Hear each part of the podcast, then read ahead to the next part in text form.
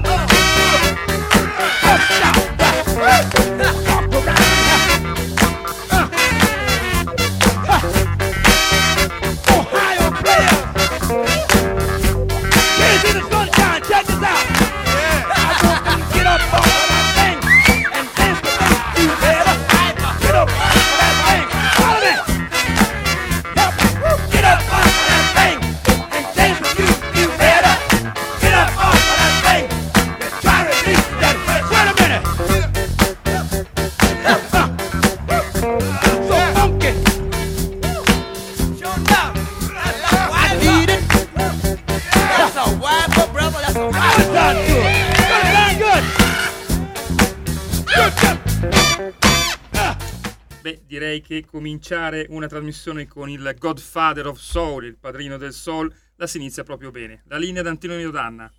Ah, ma qua siamo gente di livello, che ti credi? Caro condottiero, mio condottiero, augurandoti buon lavoro, caro Giulio Cesare Carnelli, amiche, amici miei, ma non dell'avventura, buonasera. Siete sulle magiche, magiche, magiche onde di Radio Libertà, questo è Zoom, il drive time in mezzo ai fatti. Io sono Antonino Danna e questa è la puntata di oggi, martedì 7 di novembre dell'anno del Signore 2023. Sono da poco passate le 18.05, sono quasi le 18.06. Cominciamo subito la nostra trasmissione. Primo, date il sangue in ospedale, serve sempre. Salverete vite umane, chi salva una vita umana salva il mondo intero. Secondo appello, andate su radiolibertà.net, cliccate su Sostienici e poi abbonati, troverete tutte le modalità per sentire questa radio un po' più vostra, dai semplici 8 euro mensili della Hall of Fame fino ai 40 euro mensili del livello creator che vi permetteranno di essere coautori e co-conduttori di almeno una puntata del vostro show preferito il vostro, con il vostro conduttore preferito.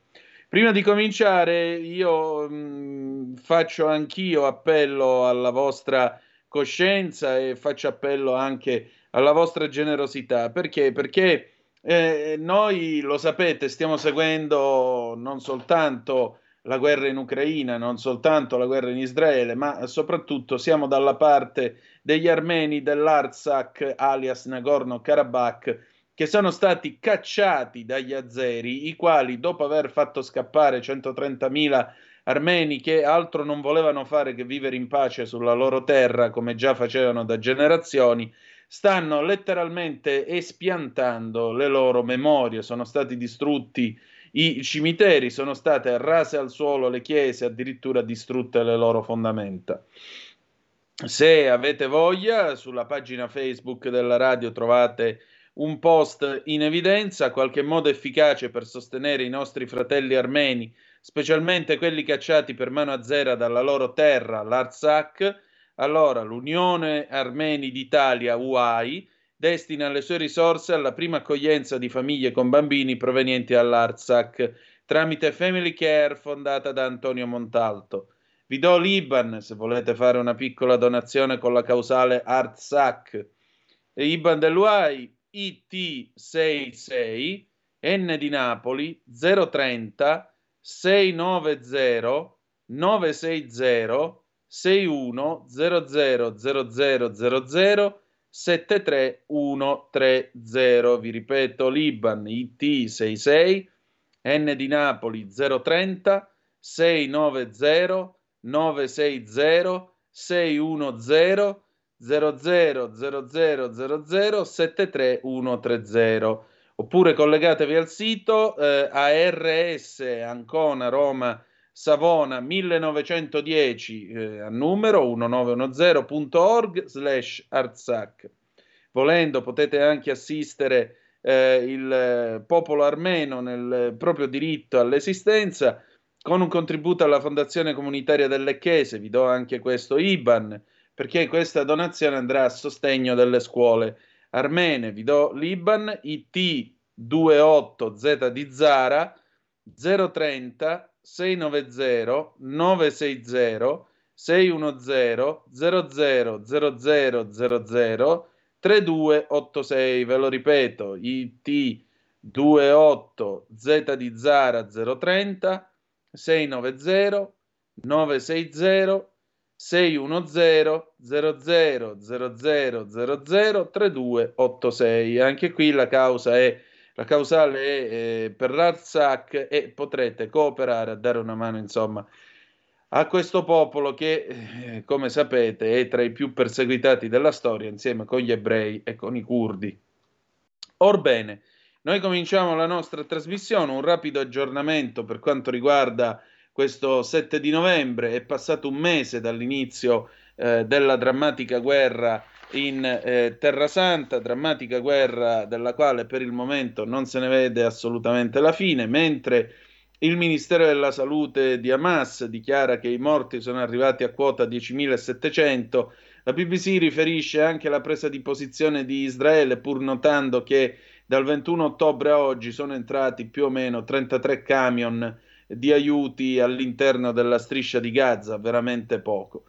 Israele comunque ribatte alle accuse di chi dice che, eh, che sostanzialmente ci sarebbe una crisi umanitaria in quel di Gaza. La risposta è stata data stamattina dall'ufficiale, il colonnello Elad Goren, eh, delle attività ehm, atti- eh, co- de- che fa parte della commissione del, delle attività governative nei territori e ha sottolineato che no, eh, a Gaza non si è arrivati al, eh, ai livelli minimi che sono richiesti dalla, eh, dal diritto internazionale, che anzi il trattamento che viene riservato a livello di aiuti e forniture di materiale è ben superiore a quanto richiede il diritto internazionale.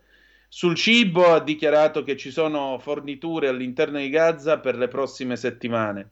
Per quanto riguarda l'acqua, ha ammesso che l'acqua non è ai livelli precedenti la guerra, ma sono sufficienti per i bisogni umanitari. Questo perché attraverso due condutture d'acqua Israele fornisce acqua alla striscia di Gaza e fornisce 28 milioni di litri al giorno.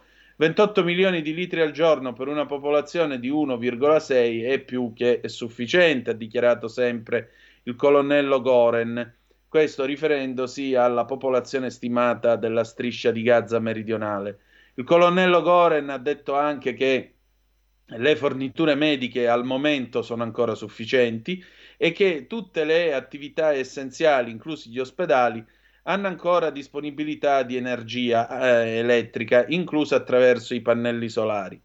Il collega della BBC che partecipava a questa, eh, a questa conferenza stampa, Paul Adams, gli ha chiesto se vi siano nella zona meridionale della striscia di Gaza delle zone ritenute realmente sicure. La risposta del colonnello Goren è stata Al-Mawasi, un'area di, uh, di terreno sostanzialmente vuoto nella zona ovest di Khan Yunis eh, che può essere considerata propriamente sicura. Al-Mawasi, tra l'altro, è il luogo, scrive ancora eh, il collega appunto eh, Adams della BBC, scrive che Al-Mawasi è dove Israele ha detto ai civili di andare per ottenere l'assistenza umanitaria. In altre parole, nessun'altra area della zona meridionale della striscia di Gaza può essere considerata sicura.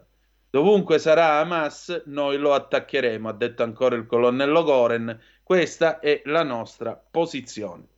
Nel frattempo, oggi Israele si è fermata, un minuto di silenzio, un minuto di commozione, di ricordo delle 1400 vittime, ma anche degli oltre 200 ostaggi e in particolare si sono tenute manifestazioni in tutto il mondo, veglie di preghiera a favore di Israele. A Roma, per esempio, delle donne in Campidoglio hanno trasportato dei passeggini vuoti per ricordare appunto che tra eh, gli ostaggi e tra i morti ci sono anche dei bambini.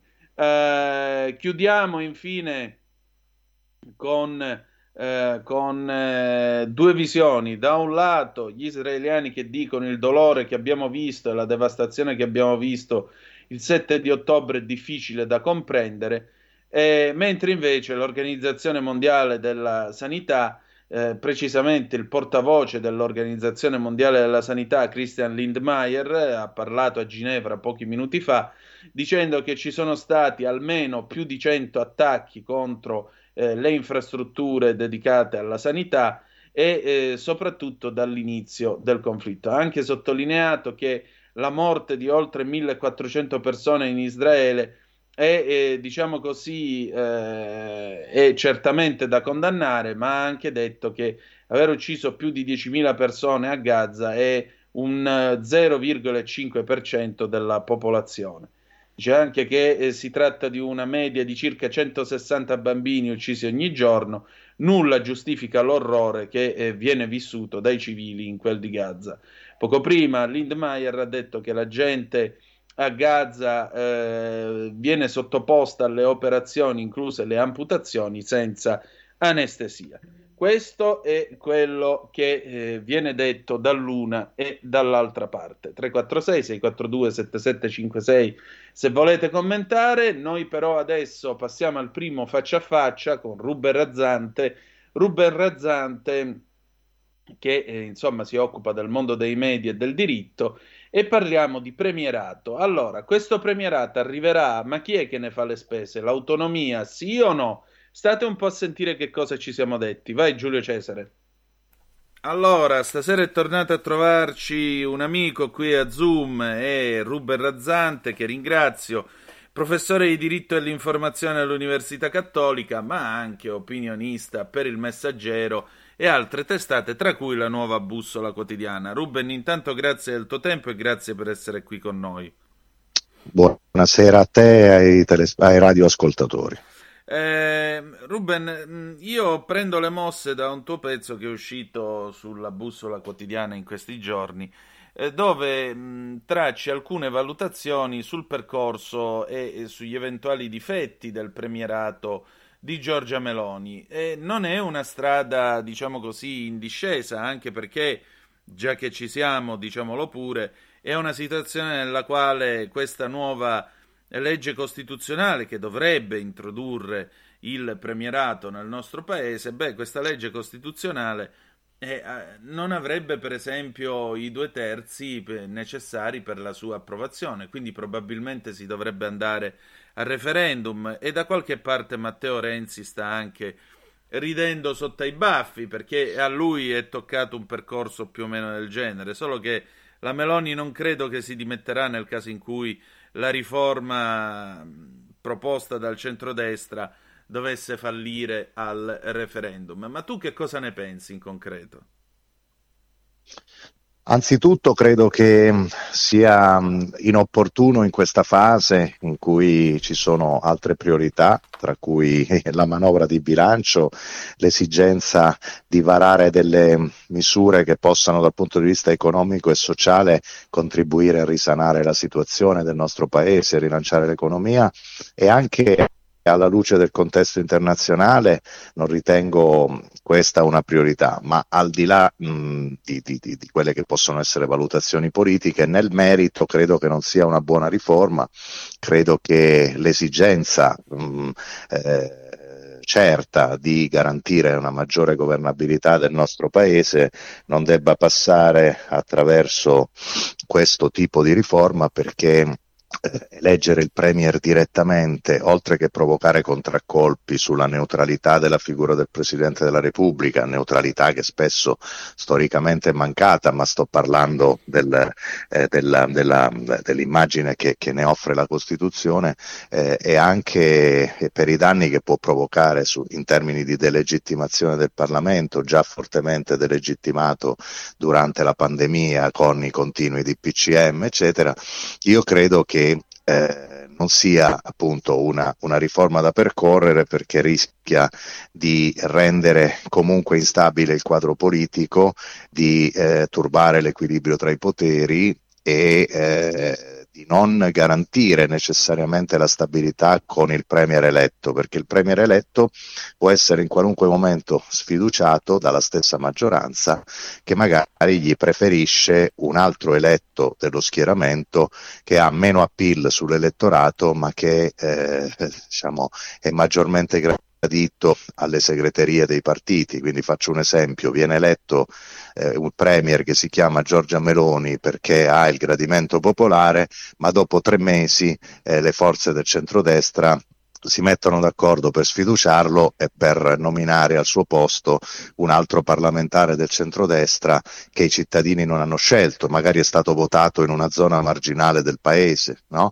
E questo poi deve durare perché se non dura c'è lo scioglimento anticipato. Allora eh, questo è già un meccanismo discutibile. Il secondo meccanismo discutibile è che si inserisce per la prima volta nella Costituzione una legge elettorale che assegna il 55% alla forza forza politica o alla coalizione che prende eh, la maggioranza dei voti, la maggioranza relativa dei voti, ma con l'astensionismo che c'è in Italia rischiamo di dare il 55% dei seggi a una forza politica che prende il 25% dei votanti, quindi estremamente minoritaria. E poi, ripeto, in generale io credo che ci siano riforme più urgenti, tra cui l'autonomia differenziata che io metto al primo posto e che ritengo essere essere davvero lo snodo fondamentale per poter governare meglio questo Paese, valorizzando tutte le risorse locali e quindi favorendo un autogoverno dei territori. Però eh, io mm, mi permetto di fare un po' l'avvocato del diavolo e di farti un po' di controcanto, perché tu giustamente dici da un lato eh, va a votare con l'astensionismo che c'è, è chiaro che io mm, ho i miei dubbi sul 55% in Parlamento di una forza votata dal solo 25% di quelli che sono andati a votare. Però è altrettanto vero che chi si astiene e non va a votare sostanzialmente sta dicendo fate voi. Quindi di fatto sta legittimando eh, l'esigua quantità di elettori che si sono recati alle urne. Il fatto che non vada a votare è un problema della loro coscienza, tutto sommato. La seconda cosa che ti dico è, mh, mm, da un lato sì, c'è il rischio di queste, chiamiamole congiure di palazzo, un po' simili anche a quella che portò lo stesso Renzi eh, a spodestare Letta, però eh, è altrettanto vero che io da elettore nel vedere, vado a votare, voto... Eh, voto Giorgia Meloni, però dalla sera alla mattina prendono ed eleggono eh, prendono, rovesciano il governo Meloni e mettono su il governo del signor Pinco Pallo che ha preso 300 voti a Vibo Valencia. E, e voglio dire, con tutto il rispetto per Vibo Valencia e per Pinco Pallo, ma io in quel momento mi sentirei tradito nel, nel, mandato che ho dato sostanzialmente a Giorgia Meloni, per cui non li voterei più fino al giorno del giudizio. Dico anche eh... un'ultima cosa, se mi posso permettere. Questo non potrebbe favorire un'evoluzione in senso britannico della nostra politica, cioè eh, anziché avere i segretari di partito che fanno e disfano nelle segrete stanze, non potremmo arrivare a questo punto naturaliter, raggiungerei, ad avere il presidente del Consiglio che al tempo stesso è anche il capo del partito di governo, come è in Inghilterra, Sunak è il capo dei Tories. Ma mh, su questo sono molto scettico perché non credo che i particolarismi italiani, che peraltro stanno riemergendo, eh, possano trovare una sintesi eh, in un partito, quindi in una sorta di bipartitismo, soltanto perché viene fatta una legge di questo tipo. Eh, inoltre, appunto, diciamo la stessa cosa quando sosteniamo che gli elettori si, si sentirebbero traditi se al posto di Giorgia Meloni o al posto di Ellis Dall'altra parte o di chi sarà il leader del centro-sinistra candidato premier si eh, poi venga, venga, eletto un altro eh, in, in, sua sostituzione insomma. Quindi io credo che eh, sia un meccanismo che debba essere maggiormente eh, riadattato alla realtà italiana e in ogni caso non mi sembra questo il momento per occuparsi di premierato. Quindi io trovo davvero che, che la, la, la, sia, siano stati sbagliati i tempi e i modi e ancora di più che eh, il referendum eh, rischi di diventare la pietra di inciampo di questo governo, eh, così come fu per Renzi. È vero che la Meloni non si dimetterebbe, non direbbe mai che si dimette se non passa il referendum, però è chiaro che il governo avrebbe un contraccolpo. E poi mi chiedo se questa fosse soltanto una, un'arma per distrarre l'attenzione dalle altre cose e fosse soltanto una strategia elettorale di Fratelli d'Italia per esibire in campagna elettorale questo, eh, questa bandiera del premierato, che cosa farebbe la Lega che invece si sta eh, impegnando da anni per l'autonomia differenziata, accetta di appoggiare il premierato senza ricevere garanzie sull'autonomia differenziata, si presenta agli elettori in campagna elettorale senza poter dire che l'autonomia differenziata diventerà legge nel 2024.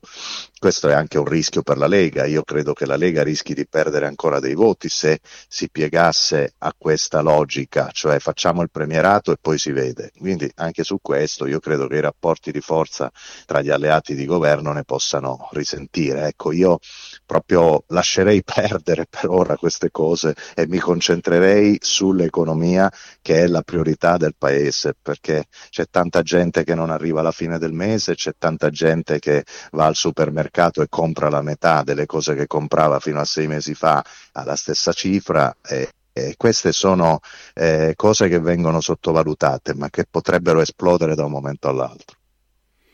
Questo certamente è altrettanto vero che eh, sabato il 4 di novembre io c'ero alla manifestazione della Lega pro Israele e Matteo Salvini ha detto che l'autonomia deve andare di pari passo con eh, il eh, premierato. Però a questo punto, eh, cioè sostanzialmente si tratta di approvare una legge quadro, una, e, e come fa a marciare una legge quadro che in fondo non è una legge, non è una legge costituzionale, quindi non ha né i tempi né le richieste eh, di votazioni e di intervalli previsti dalla Costituzione? Come fa a marciare di pari passo col premierato? Ci e... vuole la volontà politica e non credo che ci sia la volontà politica di portare avanti le, l'autonomia, però il discorso è diverso, cioè eh, se tu porti avanti le, l'autonomia differenziata rischi di avere delle proteste sociali al sud perché una parte del sud potrebbe sentirsi penalizzata da quella riforma, ma se tu porti avanti solo il premierato rischi di sfasciare l'equilibrio tra i poteri dello Stato, che è ancora peggio. Quindi portare avanti solo il premierato senza portare avanti parallelamente l'autonomia differenziata, secondo me è un grande rischio, sia per la tenuta del centrodestra, sia per la tenuta del paese. E io credo che invece prevalga attualmente la volontà di portare avanti solo il premierato anziché l'autonomia differenziata e questo lo reputo un danno per il paese. Beh, però sai, a un certo punto provando a ragionare anche in termini di lungo periodo, vabbè che nel lungo periodo saremo tutti morti, diceva quello, però Eh, tu accennavi prima al, all'ipotesi referendum e al fatto che la Meloni non si dimetterebbe, però questo si ripercuoterebbe inevitabilmente sugli equilibri di governo. A Matteo Salvini potrebbe fare buon gioco, però potrebbe chiedere qualcosa di più. Ma, o no? Eh, Salvini credo si giochi gran parte del suo futuro politico sull'autonomia differenziata. Eh, se non si fa l'autonomia differenziata ma la Meloni perde il referendum, direi che la sconfitta è di tutto il centrodestra. Mm. Eh, perché comunque Salvini al referendum dovrebbe appoggiare il, eh, il, il, sì o il no a seconda di come viene posto il quesito, ma insomma dovrebbe appoggiare la riforma del premierato. Quindi eh, da questo punto di vista le mani legate. Salvini deve eh, portare avanti eh, il progetto di autonomia differenziata anche perché su altri temi, vedi riforma Fornero, eh, eccetera, sta cedendo su alcuni punti che invece erano programmaticamente centrali per la Lega. Quindi io francamente non credo che Salvini possa trarre giovamento dall'eventuale eh, sconfitta della Meloni al referendum se prima non porta a casa altro. Ecco. Certo, anche perché se la politica è l'arte del io do una cosa a te, tu dai una cosa a me, va bene cedere su certi punti, ma su altri è bene ottenere qualcosa, altrimenti uno nel governo che cosa ci sta a fare. Ma secondo esatto. te a questo punto è possibile un rimpasto di governo o una sorta di eh, aggiornamento tecnico, tagliando, come lo vogliamo chiamare? Dipende molto dalla campagna elettorale per le europee. Non credo che Meloni voglia fare mm, alcun rimpasto prima delle europee.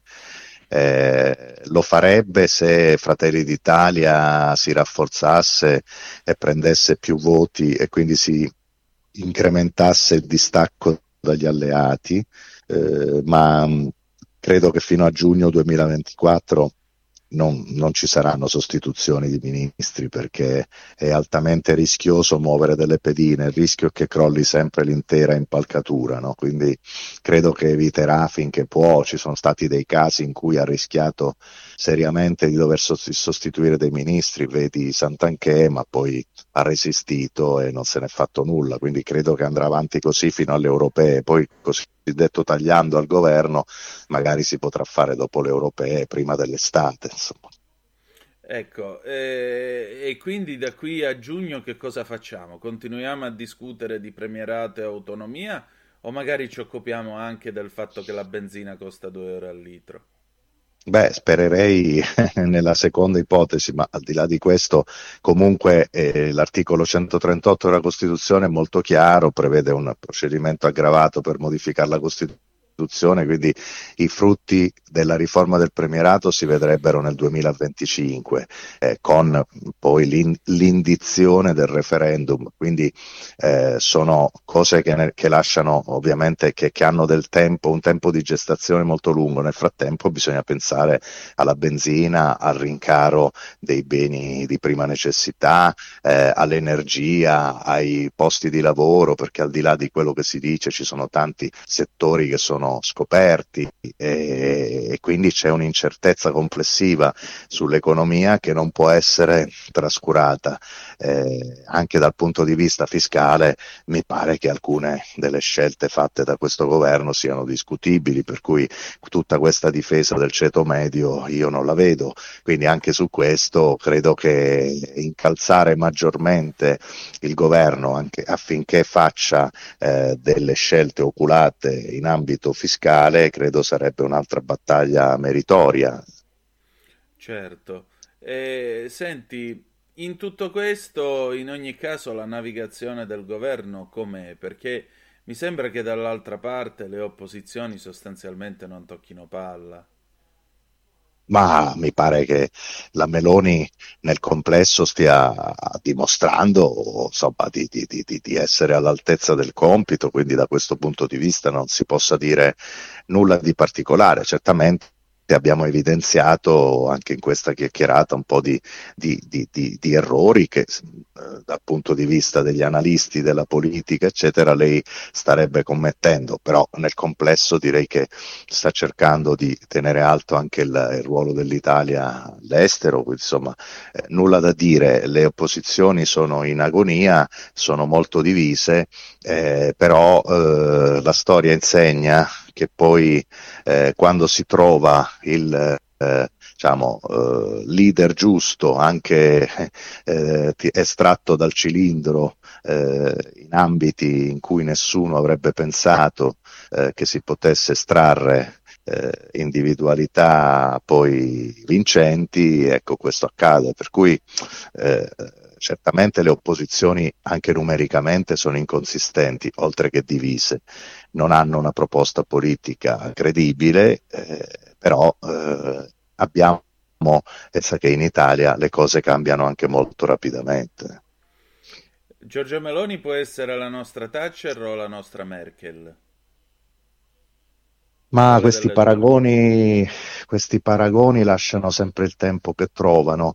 Eh, indubbiamente a livello europeo può sfruttare la debolezza della Germania e anche della Francia per imporsi e quindi direi più la Merkel che la Thatcher. La Thatcher ha una storia completamente diversa, eh, quindi io credo che non sia paragonabile alla Thatcher può avere eh, un ruolo simile a quello della Merkel se eh, a livello diciamo, di equilibri europei rimane questa difficoltà della Germania di ripartire e, e anche insomma, la crisi francese che indubbiamente eh, rimane, rimane pre- ben presente insomma, sullo scenario europeo, ma direi che per prima cosa la, la Meloni dovrebbe pensare a continuare a governare il paese pensando alla, ripeto, a, alle cose essenziali e evitando rischi inutili come quello del referendum sul premierato.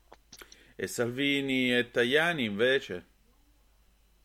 Bah, loro stanno continuando a, a tenere eh, fede a, a, quello che hanno detto in campagna elettorale su alcuni punti programmatici, sulle pensioni Salvini è in grande difficoltà perché comunque la riforma eh, che viene fatta e le norme che si inseriscono nella manovra non sono esattamente quello che lui diceva in campagna elettorale, però eh, c'è bisogno anche di mediazioni o altro. Non capisco l'insistenza sul ponte sullo stretto, ma questa è una mia valutazione. Eh, detto ciò, eh, io penso che, che Forza Italia mh, rimanga comunque un partito fortemente in crisi, nonostante eh, questi diciamo, ritorni di, di, di, personalità insomma, che hanno rappresentato molto nel passato ma che oggi secondo me rappresentano anche molto meno. Quindi bisogna capire poi l'impatto concreto in termini di voti eh, di questi ritorni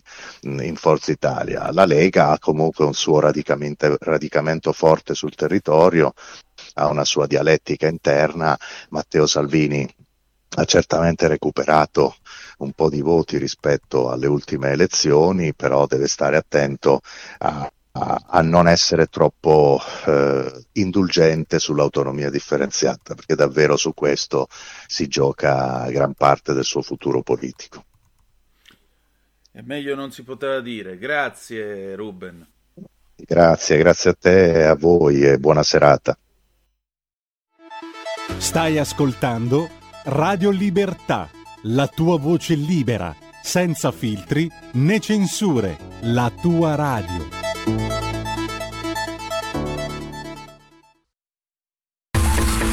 Ehi tu, non trovi più il segnale di Radio Libertà sulla tua radio DAB? Non disperarti, risintonizza. Sì, ma come? È facile, tasto menu, poi scegli il tasto corrispondente alla ricerca automatica dei canali, attendi qualche minuto e tutte le stazioni DAB della tua zona saranno disponibili.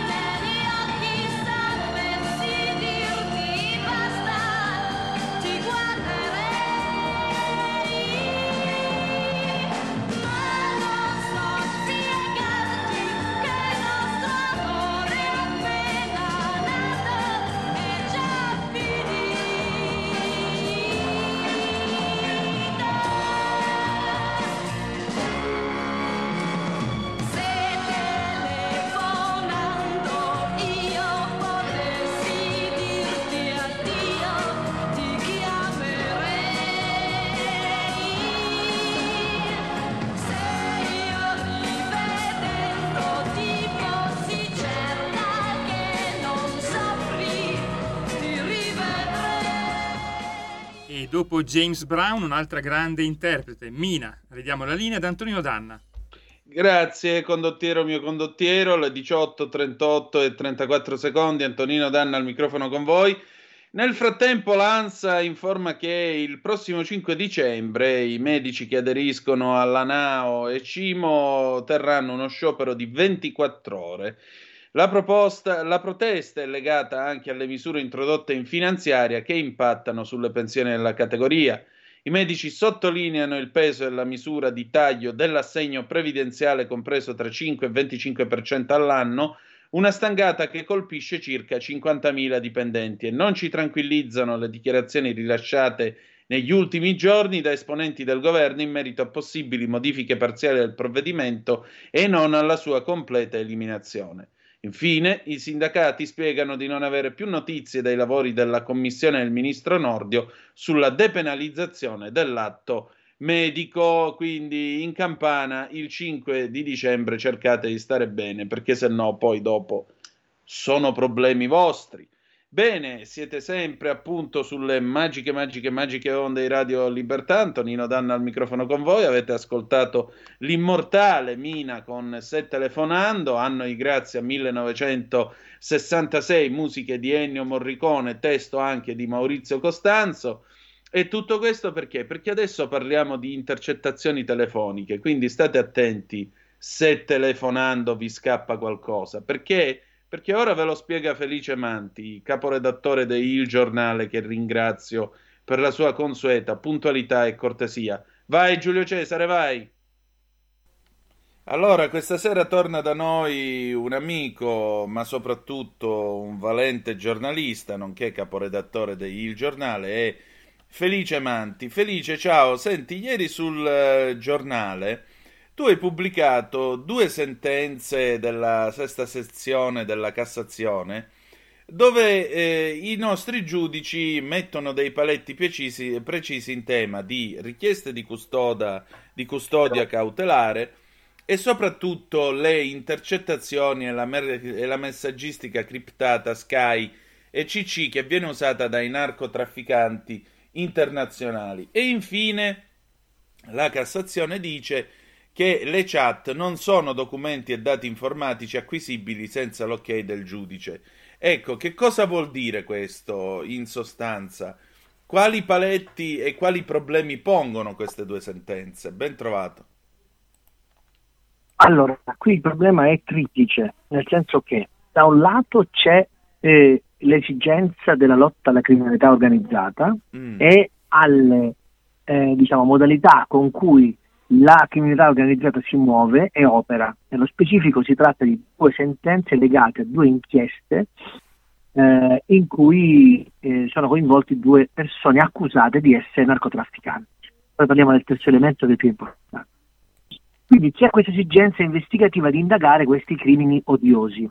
Questi narcotrafficanti utilizzano questo sistema di messaggistica e di telefonia criptata che si chiama CC, che evidentemente così blindato non è, che è stato hackerato dall'Interpol e eh, di conseguenza le conversazioni private tra questi narcotrafficanti che si scambiavano informazioni, questi presunti narcotrafficanti che si scambiavano informazioni in mezzo al narcotraffico sono state acquisite dalla, dall'Interpol, nello specifico un'operazione eh, diciamo in istanza in Francia, e poi sono state riversate diciamo, alla giustizia italiana. No? Cosa dicono le sentenze della Cassazione? Dicono fondamentalmente che non è pensabile che eh, questo genere di conversazioni, essendo eh, equiparabili alla corrispondenza tra privati cittadini, possano essere acquisite senza l'ok di un giudice a questa acquisizione. Il che significa che in linea del tutto teorica quando la Francia ha trasmesso queste informazioni alle procure, sulle basi delle quali le procure hanno, si sono mosse per diciamo, indagare e eh, la giustizia questi presunti narcotrafficanti, avrebbero dovuto aspettare l'ok del giudice all'acquisizione di questo materiale. Questo perché? Perché questo materiale è stato acquisito fondamentalmente con un hackeraggio dei server dove erano custodite queste conversazioni con il metodo della pesca a strascico, cioè di, di docoio coio, quello che trovo trovo, e poi selezionate di fiore in fiore. Questo genere di modalità di raccolta delle informazioni per la Cassazione è una modalità che non funziona, che non va bene, perché una sentenza della Corte di Giustizia europea del 2021 che fondamentalmente metti molto seri rispetto alla possibilità che la magistratura utilizzi una um, tecnica troppo lesiva della privacy anche in nome della lotta alla criminalità organizzata. Quindi in buona sostanza la UE chiede un equilibrio tra il diritto di indagare questi soggetti che presuntamente si sono macchiati di questi reati odiosi e il rispetto della loro privacy e pensa legittimamente che a decidere il giusto equilibrio tra il diritto alla privacy e il diritto di indagare su questi soggetti debba essere un giudice e non automaticamente il PM che riceve questo genere di informazioni e ne fa l'uso che ritiene. Questo è un aletto molto importante per chi eh, ritiene, come me, legittimamente, che nel corso di questi anni con le acquisizioni telefoniche e delle intercettazioni a strascico, quindi io intercetto Felice Manti, poi intercetto tutte le persone che, che parlano con Felice Manti, nelle idee, giusto o sbagliato che sia, che Felice Manti sia un narcotrafficante, è una uh, modalità che viola non tanto e non solo il diritto alla privacy del soggetto, ma in generale eh, forzi questo equilibrio che ci deve essere tra il diritto a indagare e il mio diritto alla privacy, nella misura in cui ovviamente, per come non nate le intercettazioni, il tema non è che l'intercettazione deve diventare la prova, ma la la, la, l'intercettazione deve essere il mezzo per arrivare alla prova. Certo. La ciliegina sulla torta e non la torta. Questo perché l'intercettazione in sé non può essere considerata una prova. Se io dico che ho ucciso Marilyn Monroe, il fatto di averlo detto non dimostra che io ho veramente ucciso Marilyn Monroe. Io posso vantarmi al telefono di aver ucciso Marilyn Monroe, ma poi il magistrato che indaga, la polizia giudiziaria che indaga, deve trovare le prove, la mia presenza nella casa di Marilyn Monroe, le impronte digitali sulla boccetta eh, del barbiturico che ho dovuto dare somministrando con forza a Marilyn Monroe le prove della mia presenza biologica in quella casa e a quel punto la telefonata diventa la conferma della prova che io ho ucciso Marilyn Monroe. Terzo elemento, da non sottovalutare, lo dimostra una sentenza recente di cui parlo nel pezzo, che è una sentenza che c'è stata a Milano. A Milano c'è stato un famoso narcotrafficante che si chiama presunto narcotrafficante, che è stato condannato a 16 anni perché alcune intercettazioni telefoniche date con questo sistema di Sky e CC di questa messaggistica privata lo individuavano come responsabile di questo narcotraffico. La perizia scientifica fatta sulle intercettazioni arrivate al processo d'appello, fatte da Gioacchino Genchi, ex poliziotto esperto in intercettazioni, oggi nella sua nuova veste di legale, hanno dimostrato che non era eh, dimostrabile per tabulas l'univocità del messaggino rispetto all'utente che l'aveva effettivamente mandato o ricevuto. Mi spiego meglio. In quel telefonino che riceveva quei messaggi non c'era solo Felice Manti che lo utilizzava, in questo caso il narcotrafficante presunto si chiamava Vincenzo Amato, ma erano più di uno. Quindi in buona sostanza, a differenza del telefonino che è mio e nessuno lo tocca e nessuno lo può utilizzare, in questo caso della modalità con cui questi presunti narcotrafficanti gestivano questo presunto traffico di droga, questo telefonino passava di mano in mano e di conseguenza non era individuabile come bersaglio il solo Vincenzo Amato, ma quel telefonino era nella disponibilità di più soggetti. Il che vuol dire che a maggior ragione ehm, il, il presunto narcotrafficante è stato ovviamente assolto, ma questo dimostra la debolezza, se vogliamo, dello strumento dell'intercettazione, perché è chiaro che se io baso tutta la mia indagine sull'intercettazione ambientale o eh, diciamo del telefonino con un Trojan e poi questa prova viene meno, è chiaro che tutto il castello accusatorio crolla, ma non dovrebbe essere così. Quindi queste sentenze della Cassazione, su cui probabilmente presto verrà chiamata a pronunciarsi la Corte a sezioni unite, visto che la delicatezza della questione, lancia un warning sia rispetto all'invasione della privacy, sia rispetto al giusto equilibrio tra la privacy e l'attività investigativa, sia rispetto al fatto che l'intercettazione telefonica col Trojan non solo è sbagliata nella pesca a strascico perché do coio coio non si può fare, ma soprattutto è debole quando diventa l'unico elemento di prova per dimostrare la presenza o meno di un soggetto dentro un'organizzazione criminale, perché l'intercettazione telefonica non può essere, ripeto, la prova, ma deve essere la dimostrazione della prova, la prova della prova, ma non la prova in sé. Quindi questo è un messaggio molto preciso eh, alla, alle procure che alle modalità con cui in questi anni si sono fatti numerosi abusi e questa vicenda evidentemente ripropone all'attenzione il dibattito sulla riforma delle intercettazioni di cui si parla e di cui immagino l'esecutivo che sta lavorando a questa riforma dovrà inevitabilmente tenere conto. Mm. Ecco, mm, ma senti Felice, tuttavia c'è la necessità in ogni caso di giungere a una nuova riforma sulle intercettazioni, visto anche l'abuso e lo schifo che è stato fatto pubblicando per esempio in passato non soltanto le intercettazioni in cui c'era quello che eh, col terremoto dell'Aquila diceva ah io alle tre e mezza ridevo nel mio letto, ma anche intercettazioni di carattere personale, particolare, che nulla c'entravano eh, con la figura dell'indagato. Penso alle tante intercettazioni eh, di Berlusconi che parlava con la Daddario e così via. Cioè, eh, perché non si mette seriamente mano a questa situazione e invece si continua ad andare avanti a colpi di sentenze? Allora, anche in questo caso, diciamo, bisogna fare una tiratina d'orecchie alle procure. In passato eh, le procure hanno utilizzato eh, alcune intercettazioni telefoniche che non avevano nulla a che fare con diciamo, l'indagine in sé per creare quella che io, eh, quella che si definisce in gergo eh, character assassination, sì. cioè eh, si costruisce un mascariamento, per dirla alla siciliana, del soggetto bersaglio dell'immagine, per dire che, non so, tradisce la moglie, è un poco di buono, scialacqua i soldi, gioca a gratte e vinci, è ludopatico, diciamo, ha dei vizi che non hanno nulla a che fare con il reato in sé, per cui si crea una, diciamo, si deprime la reputazione del soggetto e si offre questo personaggio all'opinione pubblica dicendo questo ha fatto questo, questo, questo, questo, questo. figurarti, no? Come se fosse, figurarti che non è capace di compiere il reato di cui noi stiamo parlando. Okay?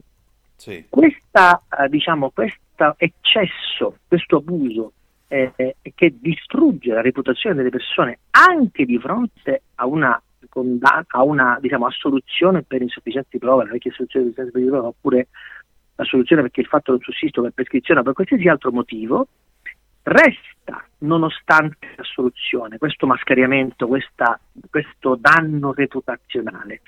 Questo danno reputazionale è forse più grave del danno diciamo, penale personale che il soggetto può subire. Qui ovviamente non parliamo diciamo, del narcotrafficante che, o del presunto narcotrafficante che magari questa volta la fa franca ma in altre circostanze potrebbe essere assicurata la giustizia perché le indagini sono fatte diciamo, con prove più solide. Ma qui parliamo dell'uomo della strada o banalmente del politico che eh, finisce nei casini perché magari avrebbe creato so, un, un famoso abuso d'ufficio, un altro reato che sta per essere abolito, e per dimostrare che questo sindaco è una persona spregiudicata o questo amministratore è una persona spregiudicata si mettono in mezzo altre questioni che non c'entrano nulla con l'indagine in sé sull'abuso ufficio. A questo genere di devianze, di derive, eh, questa, questo esecutivo ha voluto mettere dei paletti dicendo le intercettazioni non rilevanti ai fini dell'inchiesta non devono confluire nel fascicolo, non devono essere messe diciamo, all'attenzione dell'opinione pubblica. E questa vicenda crea diciamo, due scuole di pensiero ovviamente, no? perché c'è chi ritiene giustamente che il fatto che un politico abbia magari una vita sessuale allegra non debba confluire in queste indagini per abuso d'ufficio, c'è invece chi ritiene che l'intercettazione restituisca l'immagine più genuina del singolo politico e che quindi all'opinione pubblica deve essere consentito di conoscere tutta la verità sul politico, sull'amministratore, già che è chiaro che una persona che vive di consenso deve dimostrare al proprio elettorato e anche al non proprio elettorato di essere una persona proba, diciamo, lontana da ogni sospetto, eccetera, eccetera, eccetera. Quindi è chiaro che c'è questo problema. È giusto pubblicare tutte le intercettazioni oppure no? È giusto rendere all'opinione pubblica eh, l'immagine di una persona nel telefono oppure no? Qui però bisogna anche dire, sul, diciamo, ragionare su un fatto, no? Ognuno di noi al telefono liberamente si esprime eh, in termini anche diciamo, poco, poco, corretti, poco politicamente corretti, si lascia andare delle espressioni eh, a volte razziste, a volte ironiche su fatti come la guerra, come un massacro, come no. Noi giornalisti abbiamo un po' di certo. cinismo quando ci approcciamo a delle vicende giudiziarie o a delle vicende come la guerra in Israele, no? Ed è evidente che nel momento in cui quel telefono mi lascia andare delle affermazioni, queste non sono affermazioni, diciamo, che farei pubblicamente, sono affermazioni che faccio con un mio amico e ovviamente diciamo, dovrebbero rientrare nella privacy del soggetto che decide di fare la battuta ironica sulla guerra di Gaza e sbagliare evidentemente, ma magari nella conversazione usare, ma questo questa frase debba essere diciamo, esposta al pubblico dubbio come se io l'avessi detta a tutti, perché poi diciamo, mec- la confusione che si fa su queste cose volutamente da parte di alcune procure che per anni hanno campato su questo genere di mascariamento è che ovviamente il comportamento privato eh, come dire, rappresenti un'inclinazione eh, del soggetto pubblico a compiere quell'atto, quel gesto, quel razzismo, quell'ironia, quella, quella, quella, quella freddezza, quel cinismo nei confronti di quel fatto eh, e di conseguenza che quella capacità, quella volontà di esprimere quel, quel sarcasmo, quel cinismo, quella, quel disprezzo nei confronti della vita umana sia caratteristico del soggetto e di conseguenza debba essere messo alla pubblica conoscenza. Qui parliamo diciamo, di amici, qui parliamo di grandi fratelli, perché poi vuol dire che nessuno di noi è più libero di parlare al telefono liberamente, perché ovviamente tutto ciò che noi diciamo può essere un giorno utilizzato contro di certo. noi se siamo diciamo, oggetto di bersaglio. Quindi questo è un dibattito molto complesso, molto complicato e molto lungo. E non vogliamo detto tediare i nostri ehm, ascoltatori rispetto a queste dinamiche. Diciamo che però eh, in passato si è fatto un abuso di questo strumento per provare a distruggere la credibilità del soggetto indagato senza che questo dimostrasse una sua colpa rispetto all'omicidio in sé o al reato in sé. Questo deriva, eh, a questo genere deriva è stato posto, sono stati posti dei paletti. Dubito che lo strumento legislativo scelto possa in questo modo limitare effettivamente questo genere di diciamo, eh, approccio eh, mascariatore alle indagini perché sono ragionevolmente convinto che nella legittima volontà del magistrato la frase razzista o il comportamento criminale legato per esempio a mh, diciamo, comportamenti un po' eh, disinvolti sull'aspetto sessuale, sull'aspetto economico possono diciamo, essere utilizzati comunque dentro l'indagine a dimostrare l'inclinazione a delinquere del soggetto o l'inclinazione a commettere degli atti irregolari del soggetto. Quindi in questo modo probabilmente non è detto che questa norma possa risolvere alla, a monte il problema. Eh, quindi il dibattito è apertissimo. Certamente in passato tante persone sono state mascariate per alcuni comportamenti personali, poi sono state assolte dal procedimento, però per tutta la vita pagano lo scotto di quella frase dal tempo fuggire, di quella risata dal tempo fuggire, di quella battuta di poco conto, di quella relazione sentimentale, diciamo, che mi ha eh, per sempre infangato eh, la reputazione. Io ritengo che sia l'aspetto più, più triste, cioè, non è un caso che eh, proprio nei giorni scorsi si stia discutendo di prescrizione del reato, cioè di quando è possibile che un reato vada prescritto. In passato c'è stato un allungamento incredibile dei tempi di prescrizione nel tentativo di provare a ricondurre una responsabilità del soggetto per un tempo molto dilatato rispetto all'effettiva commissione del reato. Penso per esempio alla riforma buona fede, negli anni scorsi si sta lavorando a questa riforma della prescrizione che ritorna in un alveo più consono, però anche in questo caso la prescrizione non è altro che uno strumento che ha a disposizione il reo, perché eh, se la magistratura non è in grado di individuare quel reato nell'immediatezza del fatto, è normale, forse anche giusto, che dopo 8 anni quel reato non sia più perseguibile, a meno che si tratti di reati particolarmente violenti, come la violenza sulle donne o altri reati i cui effetti si propagano più a lungo del, del fatto in sé, come per esempio i reati ambientali. Quindi è chiaro che ci vuole un po' di attenzione, però in generale è anche vero che la giustizia in questi anni non ha funzionato perché è accanito su dei soggetti mh, confondendo la reputazione senza necessariamente riuscire a dimostrarne la colpa. Si è imbattuto in processi sterminati che inevitabilmente hanno affollato la macchina giudiziaria e oggi abbiamo tantissimo arretrato, meno sul civile e molto sul penale, tantissime richieste di rimborso di risarcimento per ingiusta detenzione, quindi per mala giustizia, ma di conseguenza questo atteggiamento, questo approccio panpenalistico di cui oggi si lamenta per esempio il capo di misure dipendente Angelo Piraino sul dubbio, dimostra che insomma questo, questo atteggiamento, questo approccio delle delle procure alla, alla lotta ai reati è stato eh, fallace in questi anni e quindi è il caso di rimettere un attimino il diritto al centro della scena. Nel bene e nel male io sono convinto che un colpevole in libertà sia accettabile, un innocente in galera molto ma molto molto meno. E credo che non si possa dire altrimenti. Felice, grazie del tuo tempo e grazie per essere stato con noi. Grazie a te, ai tuoi ascoltatori e alla vostra pazienza. Alla prossima. Allora, stasera è tornato. Stai ascoltando Radio Libertà, la tua voce libera, senza filtri né censure, la tua radio.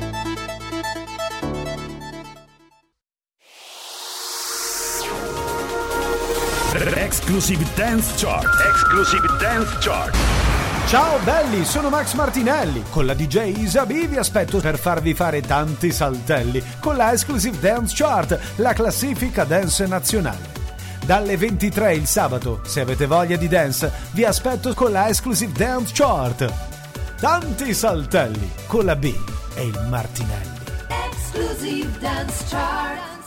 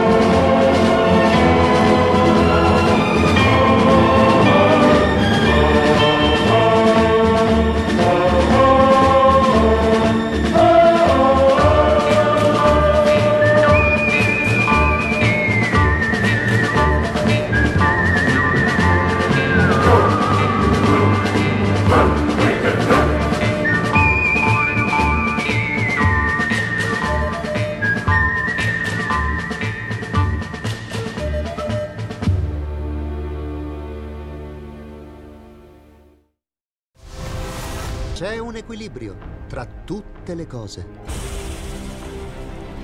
Luce e ombra. bene e male. Non ci saranno più regole. Il popolo si sta sollevando. Se quell'equilibrio viene turbato, l'universo lo corregge. Ogni sabato, ore 16. Ogni domenica, ore 14. Il grande cinema. Movie Time. Con Vincent. Il mondo ha di nuovo bisogno di te, della tua magia. L'intrattenimento, l'azione, l'avventura. Movie Time, la magia del cinema. Dentro l'ignoto. Quella è la destinazione. Radio Libertà. Vi aspettiamo. Direi che siamo alla resa dei conti.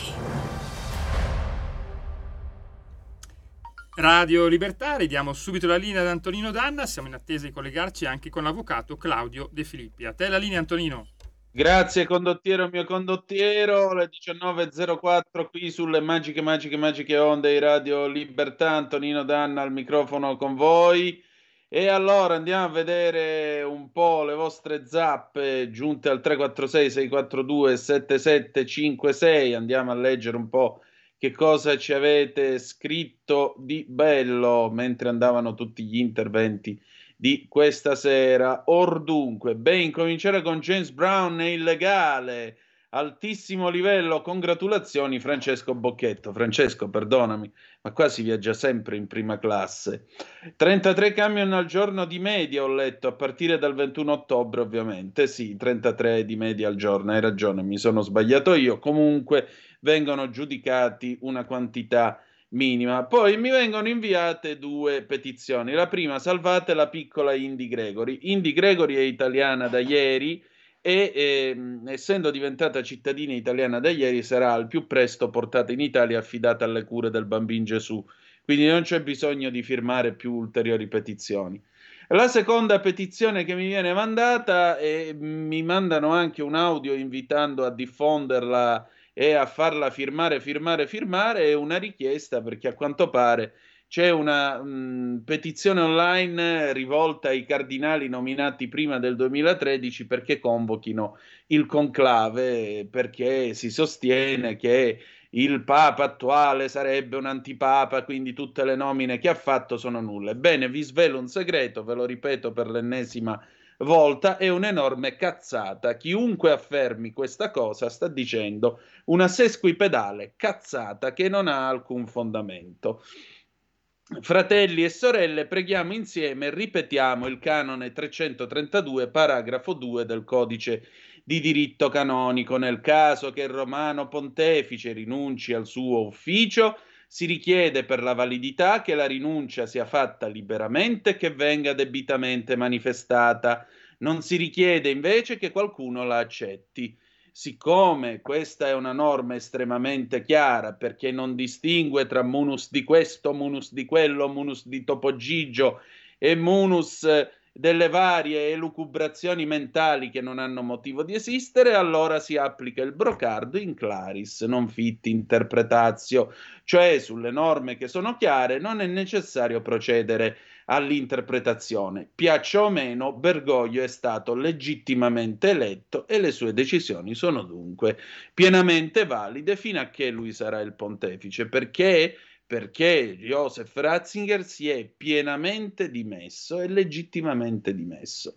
Chiunque affermi l'esatto contrario sta dicendo un'emerita minchiata che non ha alcun fondamento di carattere giuridico. Questo lo spero che, spero che sia sufficientemente chiaro perché se lo andate a dire a qualche canonista, quello ride per mezz'ora di voi e della vostra formazione giuridica.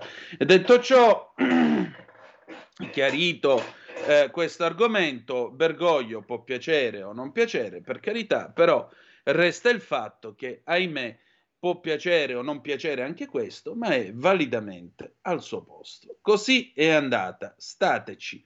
Bene, e adesso stasera partiamo con un bellissimo nuovo programma. E qual è questo programma? In attesa di giustizia, i casi dell'avvocato Claudio De Filippi. Vai Giulio Cesare. Va ora in onda In attesa di giustizia, casi irrisolti a cura dell'avvocato Claudio De Filippi. Una vita da mediano, lavorando come uriali, anni di fatiche, botte, vinci caso mai mondialili.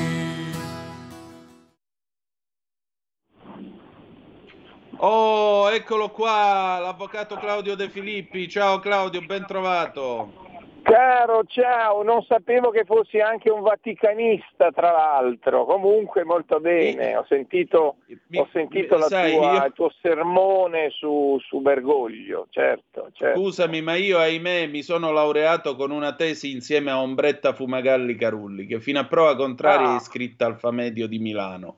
Ma detto ciò, voglio dire, io ho sempre amato il diritto canonico, è stata una delle materie che più ho studiato con piacere col professor Giorgio Feliciani all'Università Cattolica, con lui ho dato l'esame e ho fatto la tesi con la professoressa Fumagalli Carulli.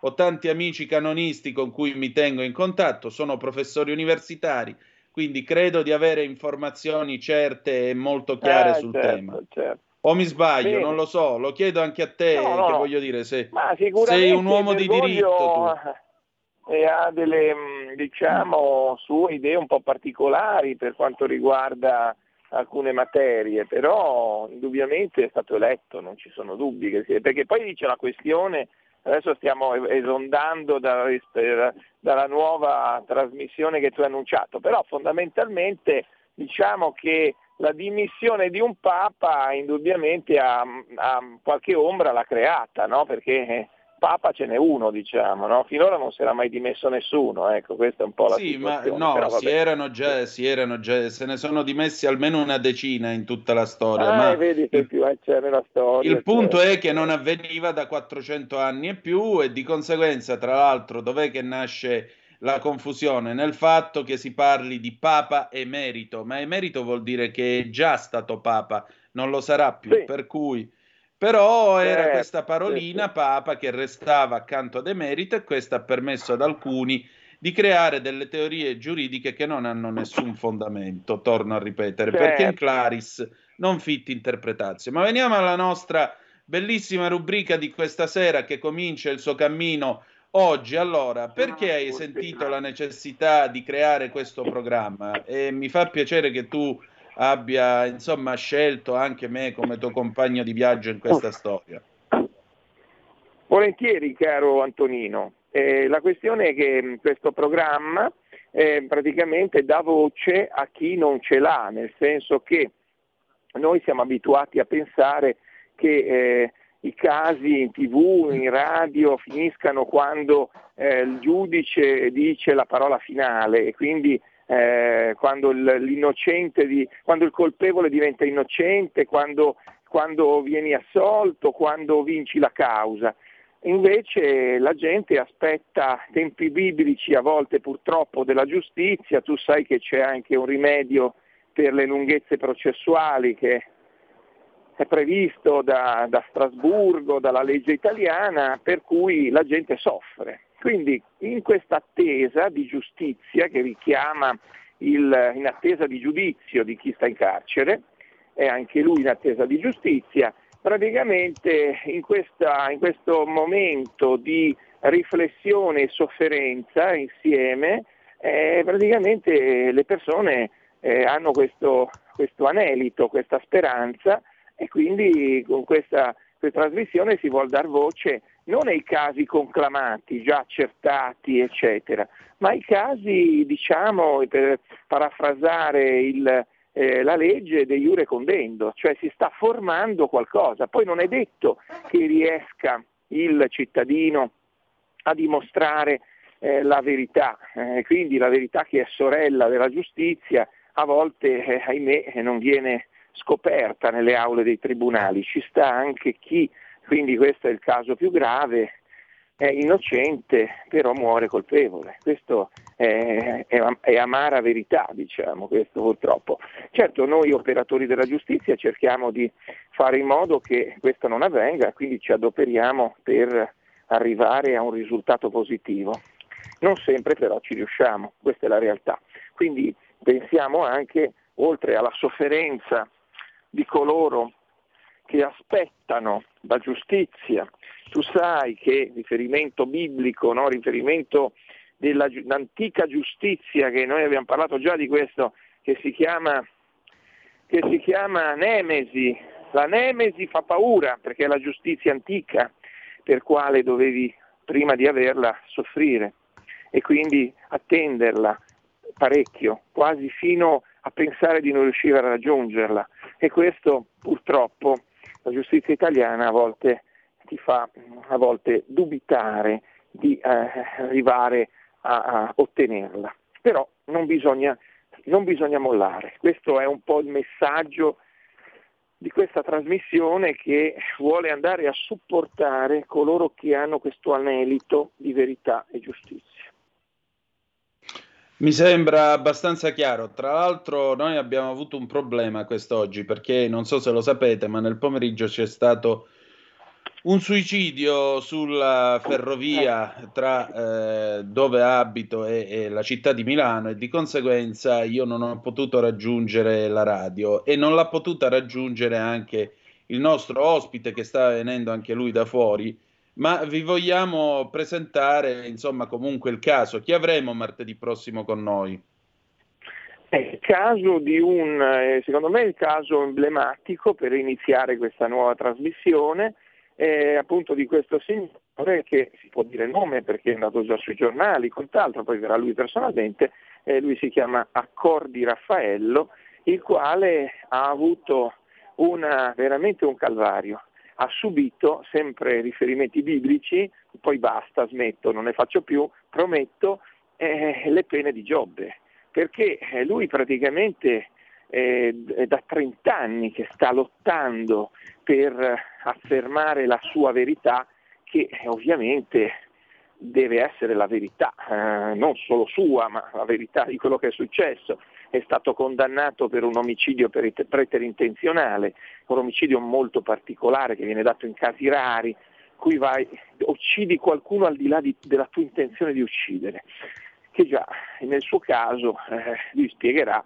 lui non ha ucciso nessuno, quindi è, a, è altro l'omicida, lo dirà lui, diremo, no? quindi anticipiamo solo l'argomento, per cui lui fondamentalmente eh, racconterà eh, questo caso che lo perseguita da 30 anni, perché quando sei accusato di omicidio, anche se preterintenzionale, eh, diciamo che la tua vita mh, mm, cambia, perché agli occhi dei familiari, eh, agli occhi degli amici e agli occhi dell'opinione pubblica in generale. Quindi praticamente sei in una situazione diciamo di limbo, potrei dire, di purgatorio perenne, un'anima in pena che cerca di affermare che questa verità non è, eh, non è quella che eh, riguarda la, la, come sono avvenute le cose sostanzialmente. Quindi poi dopo questo, perché io ho già avuto a che fare con un errore giudiziario, eh, io ho affermato la verità di un cittadino italiano che era stato condannato per un duplice omicidio, quindi so che cosa significa poter riabilitare. No? Diceva Voltaire che, e poi lui faceva questi pamphlet con i quali cercava sempre l'errore giudiziario, poi caso Dreyfus, altri casi se non ricordo male, e Voltaire era molto diciamo, attento a questa riabilitazione, per cui diceva bisogna parlare molto di, dei casi di errore giudiziario perché, e dell'ingiusta detenzione, perché ovviamente eh, le persone devono sapere che c'è questa riabilitazione, no? quindi devi, eh, devi cercare di farlo conoscere il più possibile perché poi il ricordo della condanna ingiusta supera purtroppo la verità eh, che è stata ristabilita. Quindi detto questo, eh, noi non siamo ancora a questo punto purtroppo no? con il caso, abbiamo detto che lui sta e quindi posso dire che ha depositato una revisione mio tramite e ne abbiamo fatta più di una e quindi attendiamo, eh, però eh, sarà lui poi a parlarvi un po' di tutta la storia. E mi sembra il caso. Eh, senti Claudio, mh, mm, i nostri ascoltatori ovviamente eh, potranno scriverci e sottoporre qualche altro caso particolare, insomma, che eh, vi racconteremo, ma i casi dell'avvocato De Filippi naturalmente ci porteranno a conoscere la giustizia nei suoi corridoi affollati, nella sua confusione. Insomma, non è un mestiere facile fare l'avvocato, non è un mestiere facile No. soprattutto ottenere giustizia ora come ora. Bravo, bravo. Perché poi sulle spalle dell'avvocato, dicevo, eh, ricade il peso anche dell'errore giudiziario altrui. Quando tu sei convinto dell'innocenza del tuo cliente, sai che è innocente, è perché hai le prove, ma queste prove non vengono, non vengono accettate, non vengono, diciamo, non passano al vaglio dei giudici per mille problematiche di diritto, diritto, eccetera, eccetera. E quindi tu, come nel caso di accordi, tra l'altro, eh, sei in una situazione che hai il peso di questa situazione anche tu, perché vorresti prima di tutto che eh, il caso eh, riuscisse ad emergere. Poi col tempo hai più speranze sicuramente, ma col tempo a volte perdi anche le speranze. Quindi e questa è un po' la situazione dei colleghi che si occupano di errori giudiziari, che ovviamente molti non lo vogliono fare semplicemente perché non vogliono illudersi e illudere i clienti, perché gli errori giudiziari, soprattutto in Italia, ma penso in generale, ma soprattutto in Italia, non è facile ottenere una vittoria in questo momento. Tra l'altro, dicevo due argomenti, oggi c'è un signore che si chiama Zancheddu che forse otterrà, ho letto dalle sta stampa, otterrà la cosiddetta liberazione condizionale. Lui chi è? È uno che si reputa innocente con il suo avvocato sardo che combatte con lui per da tanti anni. Eh, quindi io posso dire che questa- questo combattimento lo subisci anche tu, non è che è solo il cliente che combatte, certo, poi alla fine il, il carico pesante ce l'ha il cliente, ma anche l'avvocato sicuramente frustrato da una situazione di questo genere eh, lo subisce in qualche modo. E poi una seconda cosa, volevo dire, tu hai parlato oggi di un signore che purtroppo si è buttato, ha fatto questa scelta improvvida di buttarsi sotto il treno. Beh, eh, sicuramente tra i vari casi avremo anche qualcuno che, non voglio anticipare troppo, però posso dire che è cosiddetto sovraindebitato. Io definii il sovraindebitamento come legge salva suicidi, Eh, non so se sono stato il primo a dirlo, però penso di sì. Se avessi il copyright avrei parecchie entrate. Però eh, diciamo che a parte gli scherzi il sovraindebitamento è una legge che è poco conosciuta, che, cons- che consente a chi è disperato e non sa quale cosa pagare per primo e non riesce proprio a vedere luce in fondo al tunnel, di dare anche lì una speranza di uscire eh, diciamo, da questa situazione difficile in cui vieni a finire. E chiaramente lì ci sono i risvolti poi umani, i risvolti psicologici, no? la disperazione, la depressione, eh, la, la stanchezza proprio, la, la, la, frustrazione che ti prendono perché vedi che tutto va male. Quindi dare speranza a, a chi appunto eh, è in una situazione difficile, a volte anche da tanto tempo, quindi non si parla di momenti, no? qui si parla proprio di, a volte di anni in cui un cittadino non sa proprio come uscirne. Ecco che il sovraindebitamento costituisce una speranza concreta di eh, uscirne vittoriosi. Sicuramente, anche perché in un momento come questo, a maggior ragione, il diritto deve offrire anche un'altra cosa, l'umana speranza, oltre che la certezza. E una certezza di speranza non sarebbe male. Claudio, allora, noi mar- martedì prossimo partiamo in questo nostro viaggio. Grazie davvero per avermi scelto e grazie, Grazie davvero per le tue idee. E benissimo, allora a presto e arrivederci alla prossima settimana. Eccellente, alla prossima settimana con In attesa di giustizia i casi giuridici dell'avvocato De Filippi. Grazie ancora. Grazie, ciao, grazie a tutti. Oh, e adesso passiamo al momento del momento. Mi raccomando, non mancate perché, come vedete, sarà un viaggio molto interessante all'interno del diritto dei tribunali, perché vedete, Io sono un avvocato mancato, io non ho finito il praticantato, mi misi a fare il giornalista. Ehm, posso dire una cosa, insomma, nel corso dell'esperienza universitaria mi resi conto che non era quella, non sarebbe stata l'aula di tribunale il posto in cui avrei eh, trovato modo di guadagnarmi pane. E... Però una volta laureato mi avevo cominciato a fare il praticantato. E il praticantato uno lo fa sperando anche di dire vabbè eh, alla fine ho studiato quello che ho studiato all'università magari adesso lo vediamo applicato in pratica magari forse è anche un buon motivo per ripartire per, per provarci per eh, avere fiducia in tutto questo. Non lo avessi mai fatto. Eh, perché? Perché, ahimè, i tribunali non sono le aule che si vedono in Perry Mason, non sono eh, quei luoghi in cui la gente interloquisce nei confronti del giudice dicendogli vostro onore, anche perché in Italia non si chiamano vostro onore i giudici, si chiamano signor Presidente. Sono posti nei quali la giustizia dà l'impressione alle volte di trascinarsi stancamente.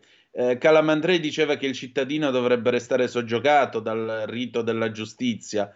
A me una volta più che restare soggiogato dal rito, capitò di essere preso per un testimone, volevano farmi testimoniare in un processo di mafia perché successe che ero lì, avevo accompagnato l'avvocato con cui facevo pratica, andammo al tribunale a Palmi. A Palmi ci sono le, le, le sbarre che hanno i tondini belli grossi, spessi un paio di centimetri e più perché eh, li usavano, usavano quel tribunale per i processi agli irriducibili delle BR, insomma, era un posto dove si doveva garantire la massima sicurezza. Quel giorno arriviamo, c'era questo processo per Ndrangheta in corso e c'era questo signore, questo detenuto, uno grosso quanto a me, guardato da due secondini più grossi di lui, col guinzaglio, aveva le manette col guinzaglio, niente di meno a un certo punto vedo che la giudice, insomma una donna molto piacente, eh, fa, fece segno, cominciò a guardarmi fisso. Io avevo la barba lunga di due giorni, un cappottone addosso, la faccia dimessa, immaginate con quanta gioia stessi praticando io. E morale della favola, la giudice mi guardò, poi mi guardò ancora, poi fece un cenno alla cancelliera, anche lei è una bella donna, molto elegante la mandò a chiamare e insomma vedevo che parlottavano e guardavano me. A un certo punto venne da me la cancelliera e mi disse: Uè, ma voi per caso siete qua per la testimonianza di questo processo? No, no, no, signora, guardi, io sono solo un praticante avvocato. Non sembra, ma lo sono. Ah no, perché ci sembrava il testimone chiave. No, no, no, non c'entro niente con questa cosa. Per cui, grazie, ma io ho già dato con la giustizia italiana con tutto il rispetto per chi la pratica, ci mancherebbe pure. Ho capito che non era roba per me. Va bene, allora il momento del momento abbiamo l'immenso Edoardo Montolli che stamattina voi potete trovare su Cronaca Vera. Abbiamo anche tempo, le 19.26. Vi leggo quello che ha scritto Edoardo. Arriva l'euro digitale, c'è poco da stare allegri. State a sentire stamattina su Cronaca Vera Edoardo Montolli che trovate anche su fronte del blog, mi raccomando, eh? Comincia l'era dell'euro digitale. La Banca Centrale Europea ha annunciato infatti l'inizio della seconda fase del progetto. Se, come quasi tutti vi state chiedendo che cosa sia, si tratta di una vera e propria moneta emessa dalla BCE. Grazie ad essa si potrà pagare ovunque nell'area euro e i pagamenti saranno inviati e ricevuti istantaneamente anche senza connessione internet. E poi dicono dovrebbero saltare le commissioni bancarie per le transazioni. Ancora, i risparmi su un conto corrente di una banca centrale, che cosa mai avvenuta prima, e anche quella che emette la moneta, saranno ovviamente più al sicuro di quelli depositati sul conto di qualsiasi altra banca, che ha pur sempre il rischio di fallire. Al momento il tetto per il conto è 3.000 euro, ma certamente aumenterà. Comodo, no? Mica tanto, se perfino il Corriere della Sera, nel mare di elogi della stampa nazionale sulla nuova moneta, ha deciso di lanciare l'allarme sui rischi che corriamo, ospitando un lungo articolo dello scrittore Alberto Mingardi. Una moneta digitale è infatti per definizione sempre tracciabile e finirà con il consegnare tutti i nostri dati personali alla BCE. Non solo, scrive Mingardi che potrebbe presto portarci al famigerato modello di sistema di credito sociale cinese. 100 euro rimangono 100 euro, anche se domani potranno comprare qualcosa in meno di oggi. Questa certezza scompare con l'euro digitale, perché in qualunque momento la banca centrale, in relazione a quelle che reputa esigenze di politica monetaria, potrà imporre un tasso negativo sulle giacenze. La BCE potrebbe provare a manovrare le scelte di spesa degli individui settimana per settimana. C'è inflazione? Vi rendo più difficile votare i borsellini. C'è area di deflazione? Vi spingo a spendere. Leonardo Facco, fondatore del movimento libertario e tra i primi a mettere in guardia gli italiani proprio sul sistema di credito sociale, su miglioverde.eu va oltre e avverte che l'obiettivo europeo sia cancellare il contante. La Presidente della BCE, mentendo sapendo di mentire, ripete da giorni che la valuta digitale europea arriva per coesistere col contante, non per sostituirlo, quando invece sappiamo che, come accadde quando introdussero l'euro cartaceo, il piano è quello da affiancarlo per un paio d'anni alle banconote per poi mandarle al macero. E aggiunge: l'imposizione dell'euro digitale viene presentata con le migliori chiacchiere e intenzioni, come lo fu il Green Pass porre fine al riciclaggio di denaro, al traffico di droga, all'evasione fiscale. Di questi tempi affermano anche che si tratta di uno strumento formidabile per bloccare il finanziamento del terrorismo. Sembra tutto così bello, un afflato di modernità che ci porta dritti verso il 2030, quello della loro agenda globale. Senza contante addio anonimato, l'euro digitale lascerà una traccia informatica che consentirà alle autorità di controllare tutte le vostre transazioni e i vostri comportamenti nell'effettuarle. Ribadisco fino alla noia, la parola chiave è controllo. Del resto, la signora Lagarde, che parla a vanvera di privacy, ha già sostenuto che l'anonimato totale come quello offerto dal contante non è un'opzione praticabile. L'euro digitale è geniale per loro dato che avrà la caratteristica di essere programmabile al punto da poterci applicare una data di scadenza, manco fosse uno yogurt. Come se ciò non bastasse, gli euro digitali crittografati potrebbero essere cancellati da una decisione politica. I governanti lo faranno in nome del clima quando decideranno che si viaggia troppo in aereo o si riempie troppo il serbatoio dell'auto, o quando ritengono che mangiamo troppa carne o beviamo più alcol del necessario. Immaginate che in un futuro non lontano tutti i vostri risparmi, in base a come vi comportate o a come obbedite, possano essere bloccati o addirittura cancellati con un clic, senza alcuna possibilità di rifarvi, perché il contante non esiste più. Potreste ancora dirvi liberi? Certo, sembra fantascienza, ma forse non lo è più. Ecco, dopo avervi letto questa cosa, Vediamo chi è che il 10 di giugno telefona e dice io non sono andato a votare per protesta, perché vuol dire che questa cosa gli va bene. Pausa e torniamo tra poco.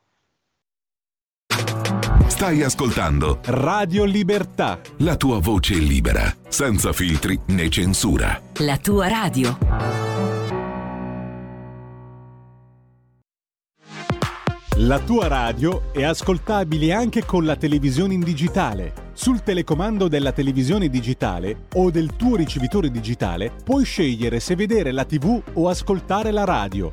Risintonizza i canali radio e troverai anche Radio Libertà, canale 252. E la linea torna ad Antonio Danna fra sei minuti Igor Iezzi per Qui Parlamento. Apriamo il telefono, dai, 029294 7222 oppure 346 642 7756. Abbiamo avuto una puntata abbastanza piena oggi. Domani lo sarà pure, perché domani abbiamo, mercoledì, abbiamo con noi Paola D'Amico, Antonio Zennaro, ma avremo con noi anche Celeste Vichi, che è la presidente dell'associazione di amicizia tra Italia e Israele che era presente alla manifestazione sabato 4 novembre della Lega. Sentiamo un po' chi è al telefono. Pronto chi è là? Eccomi, Michele Caruso. Ciao Michele, dimmi. Buonasera Antonino, mi pregio come sovente accade di intervenire con te sulla Talk Radio per eccellenza, Radio Libertà in una Zoom, il drive time in mezzo ai fatti. Eh, grazie per la cordialità, mh, mm, eh, per la tua garbata ospitalità su queste frequenze nazionali. Dunque, il punto di Michele Caruso. il Consiglio dei Ministri ha approvato all'unanimità il disegno di legge sulle riforme costituzionali. È una riforma costituzionale che introduce l'elezione diretta del Presidente del Consiglio e garantisce gli obiettivi che dall'inizio ci siamo impegnati a realizzare. Così dice eh, la Premier Giorgia Meloni, cosa di cui tu hai già affrontato la tematica nella prima parte del programma e cioè eh, il premierato, il diritto dei cittadini a decidere da chi farsi governare, mettendo fine a ribaltoni, giochi di palazzo e governi tecnici o passati sulla testa dei cittadini, ha detto sempre la Premier Meloni in conferenza stampa. L'altro obiettivo è garantire che i governi eh, chi è stato scelto dal popolo con la stabilità e dunque il suffragio universale della nazione. Il popolo è sovrano e decide i cittadini da chi farsi governare per un'intera legislatura che dura 5 anni, dunque fino a fine mandato. Negli ultimi 65 anni di storia repubblicana abbiamo avuto 68 governi con una vita media di un anno e mezzo. Questa è la madre di tutte le riforme che si possono fare in Italia perché se facciamo un passo indietro e guardiamo gli ultimi 20 anni di storia repubblicana abbiamo avuto 12 presidenti del Consiglio, evidenziato Meloni.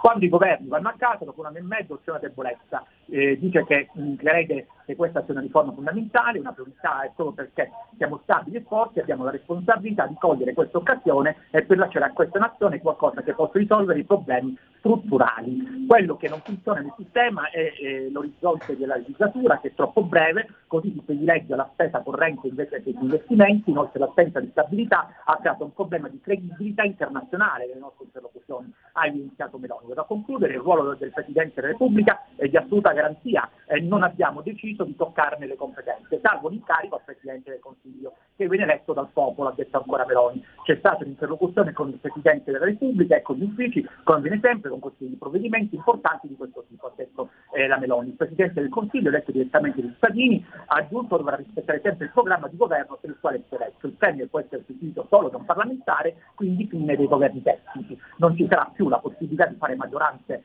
eh, arcobaleno, l'ha detto la Premier Giorgia Meloni al termine del Consiglio dei Ministri, rinunciando riforma costituzionale del temerato, ha rimarcato Meloni. Ecco, io ti chiederei, Antonino, a tuo avviso, se ehm, non si dà più stabilità ad un forte governo come questa riforma del Semirato, senza per questo limitare i compiti eh, di potere del Presidente della Repubblica e di indebolire il Parlamento, perché credo che un governo che viene eletto dal popolo deve disegnare il Presidente del Consiglio, che non deve essere eh, in qualche modo scelto sì dal popolo, ma poi ratificato dal Presidente della Repubblica, se non addirittura scelto da lui come nel caso dei governi tecnici, e poi deve governare fino a mandato concluso, dunque deve durare per tutti i cinque anni della legislatura in modo tale che possa governare stabilmente ed efficacemente. Da Michele Caruso grazie e buon proseguio, buona serata. Allora Michele, no, il concetto è giusto, cioè il punto è questo. Eh, noi abbiamo bisogno di qualcuno che decida, prendendosi delle responsabilità verso l'elettorato. Ora, io capisco Ruben Razzante, come ha detto nel suo primo intervento, nella prima parte di questa trasmissione, lui pone tutta una serie di problemi, dice ma state attenti alle congiure di palazzo, perché se io voto Giorgia Meloni e poi una congiura di palazzo fa sì che Giorgia Meloni sia cacciata nel giro di 24 ore e sostituita da un altro parlamentare sempre del suo schieramento, beh, questo non mi sembra una cosa carina, visto e considerato che il popolo ha scelto X anziché Y. È altrettanto vero però che qui noi dobbiamo tenere presente una cosa, cioè la politica italiana deve crescere, deve crescere e deve soprattutto capire eh, che i partiti devono tornare ad avere una disciplina di partito. Disciplina di partito significa che nel partito, quando alla fine si deve prendere una determinata decisione, si deve stare su una, de- su una determinata cosa, ci si deve stare tutti assieme e questo per responsabilità verso l'elettore che ti ha piazzato lì. Quando questo non accade, il partito cre- perde di credibilità e perdendo di credibilità salta tutto, questo è il fatto. Perché in Inghilterra, e tu risolvi anche il problema del segretario del partito, in Inghilterra il leader di partito è anche il capo del governo. E il leader di partito, che è anche capo del governo, chiaramente ha un potere e una disciplina di partito da far rispettare, che è quello che, per esempio, ha permesso a Margaret Thatcher di prendere anche decisioni da lacrime e sangue nell'Inghilterra degli anni Ottanta senza questa disciplina di partito tu non puoi fare assolutamente niente.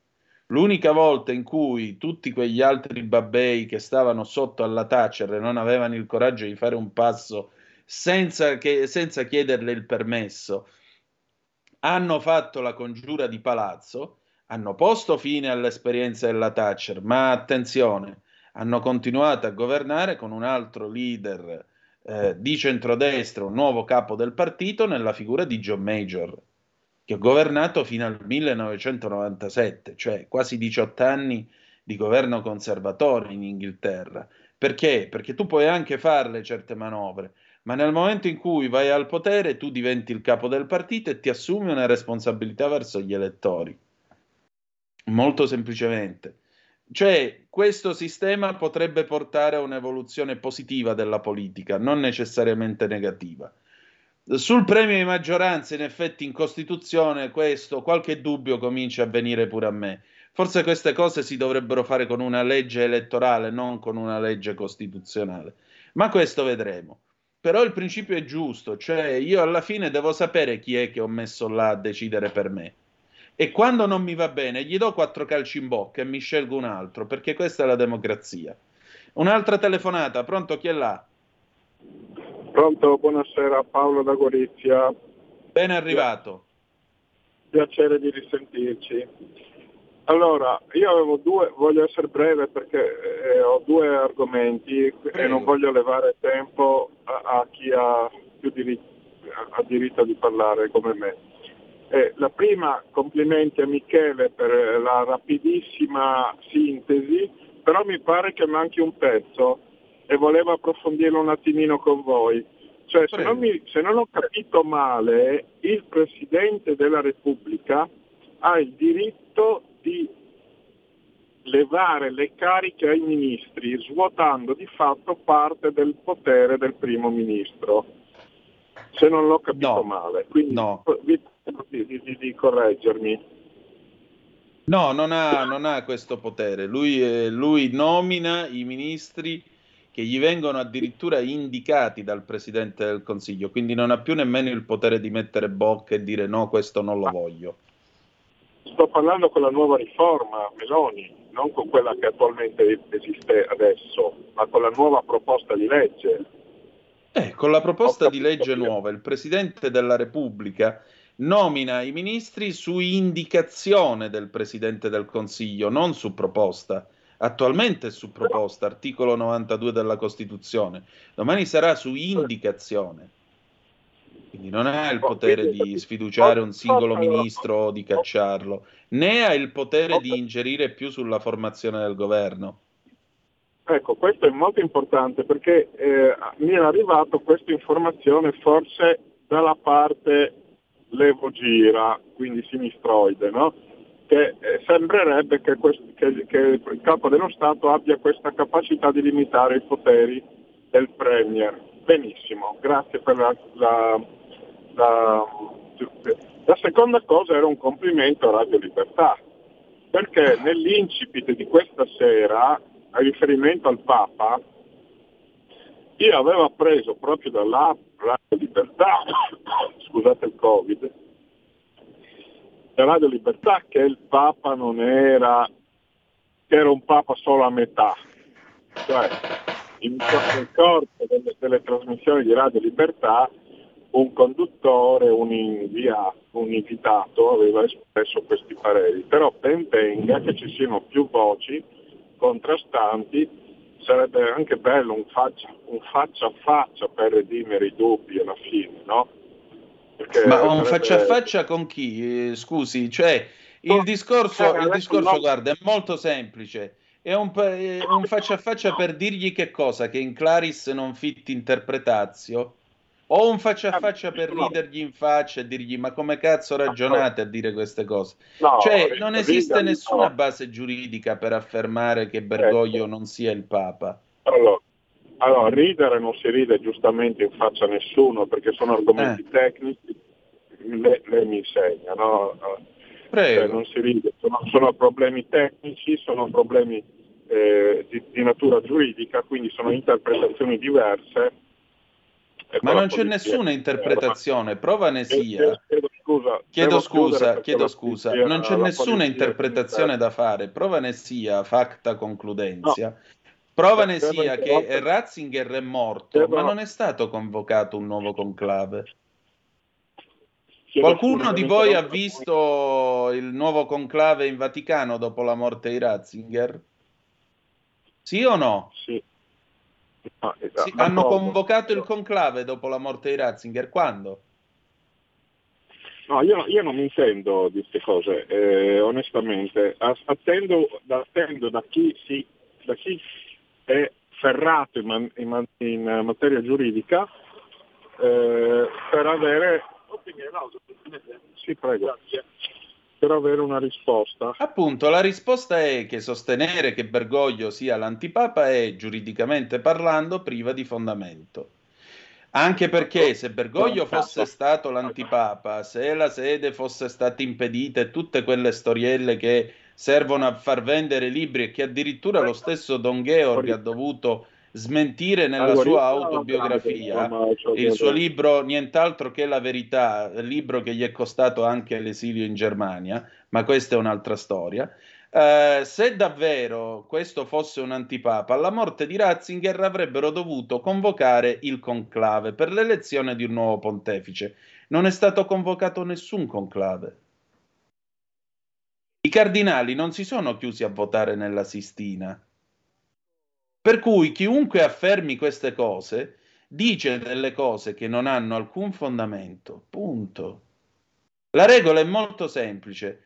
Il Papa rinuncia al suo ufficio e nessuno deve accettare le sue dimissioni. Basta, fine. È molto chiaro, cioè se lei su, un, su uno sportello dell'aereo trova la scritta non aprire, c'ha bisogno dell'interpretazione per capire che non si può aprire quello sportello.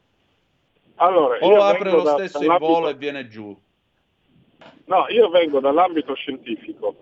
E questo Eh. per dire che quando c'è un, c'è un problema di questo tipo, ci si deve guardare, si mette de- mettere i dati giù in tavola e discuterne. Io sono assolutamente ignorante in materia, quindi ca- accetto eh,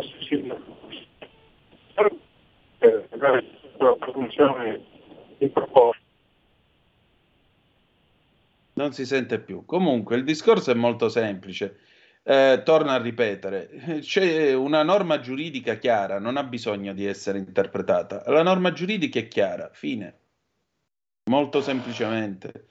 Il Papa emerito si è dimesso validamente, i cardinali in conclave, tra l'altro è ridicolo rivolgere un appello ai cardinali eletti prima del, eh, nominati prima del 2013, ma se sono quelli che hanno eh, che si sono riuniti in conclave e che hanno votato Bergoglio che sarebbe l'antipapa. Quindi a della gente che ha già votato per un antipapa si chiede di eleggere un antipapa, ma vi rendete conto della cazzata giuridica che viene sostenuta? Questa è una cazzata giuridica. Eh, non lo so, non so davvero come possa, se- come possa certa gente sostenere l'esatto contrario. Molto semplicemente, molto semplicemente, lo ripeto per l'ultima volta, non esiste da un punto di vista giuridico invalidità nelle dimissioni di Ratzinger come non esiste invalidità nell'elezione di Bergoglio. Punto. Se il Papa attuale non vi piace ed è criticabile, e effettivamente io lo trovo estremamente criticabile, critichiamolo per le cose sbagliate che fa, tipo la brutta figura ieri con i rabbini, quando ha detto di stare male, gli ha mollato il discorso in mano e se n'è andato. Poi però la sera aveva la possibilità di stare bello, tranquillo, comodo, con voce forte e chiara a parlare con i bambini. Parliamo di questo, critichiamolo per questo, ma non per delle cose che non hanno motivo di esserci. Qui Parlamento. Qui Parlamento.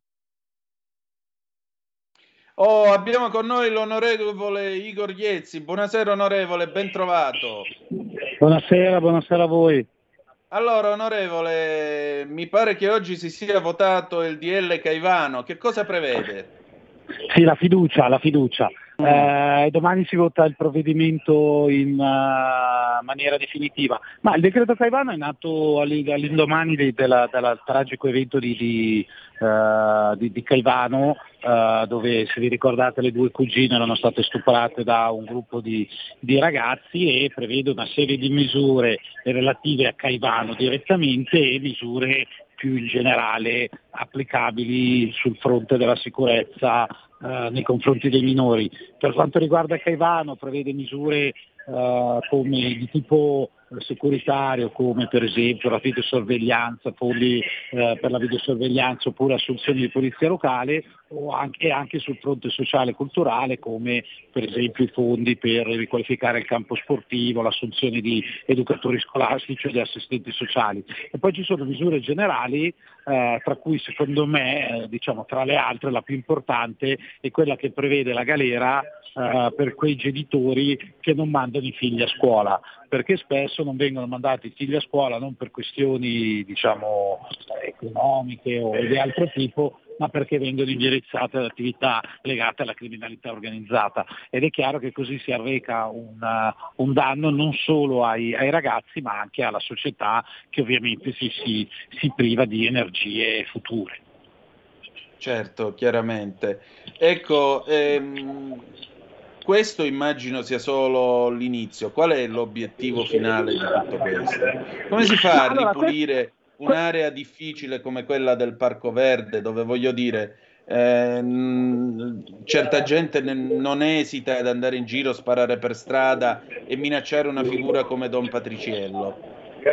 Sì, ma guarda, eh, innanzitutto noi con Don Patriciello abbiamo discusso, abbiamo, eh, l'abbiamo incontrato anche durante un sopralluogo che abbiamo fatto come commissione d'inchiesta sul degrado delle periferie, ha mostrato dire, soddisfazione per le attività eh, che abbiamo portato avanti, anche perché dopo anni il governo eh, e le istituzioni si sono fatte vedere. Ricordiamoci che noi parliamo di un comune, Caivano, un comune tra, tra Napoli e Caserta che è stato sciolto per infiltrazioni mafiose mafiose e tra l'altro viene sciolto spesso per infiltrazione mafiosa.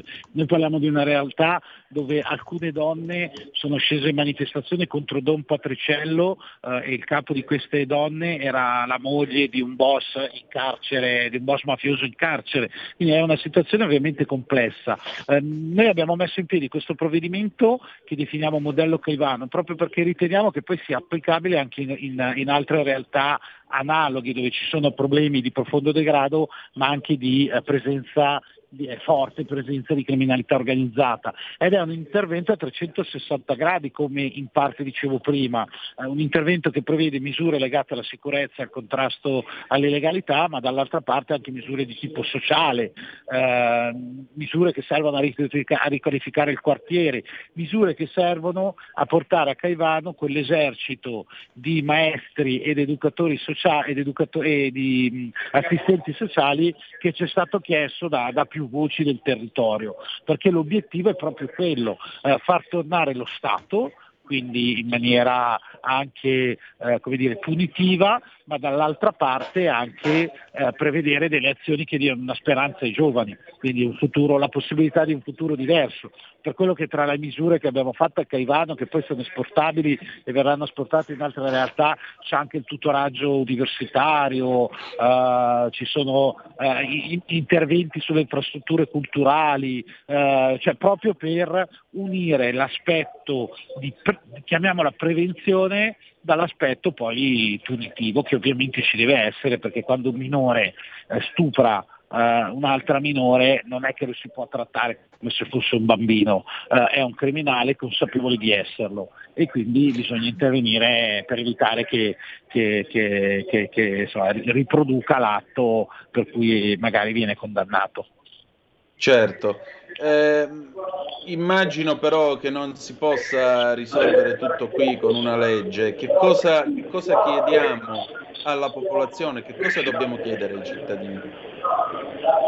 Allora, allora lì, lì, secondo me bisogna innanzitutto chiedere alla politica locale e alle istituzioni locali che sono mancate per tanti anni. Io prima ricordavo il, il, il, il fatto che il Consiglio Comunale sia stato, sia stato sciolto per infiltrazione mafiosa, eh, un problema che gli succede spesso, eh, è evidente che eh, c'è un, un problema dire, di rappresentatività della, della, politica, della, politica, locale, che ovviamente impedisce poi alla, alla comunità di, di, eh, di, di, poter andare avanti. Cioè io, noi abbiamo affrontato per esempio il tema delle assegnazioni del patrimonio immobiliare popolare eh, assegnazioni che sono state fatte a mafiosi, a camorristi, a, a, parenti dei camorristi, insomma una gestione delinquenziale del patrimonio pubblico che ovviamente non aiuta.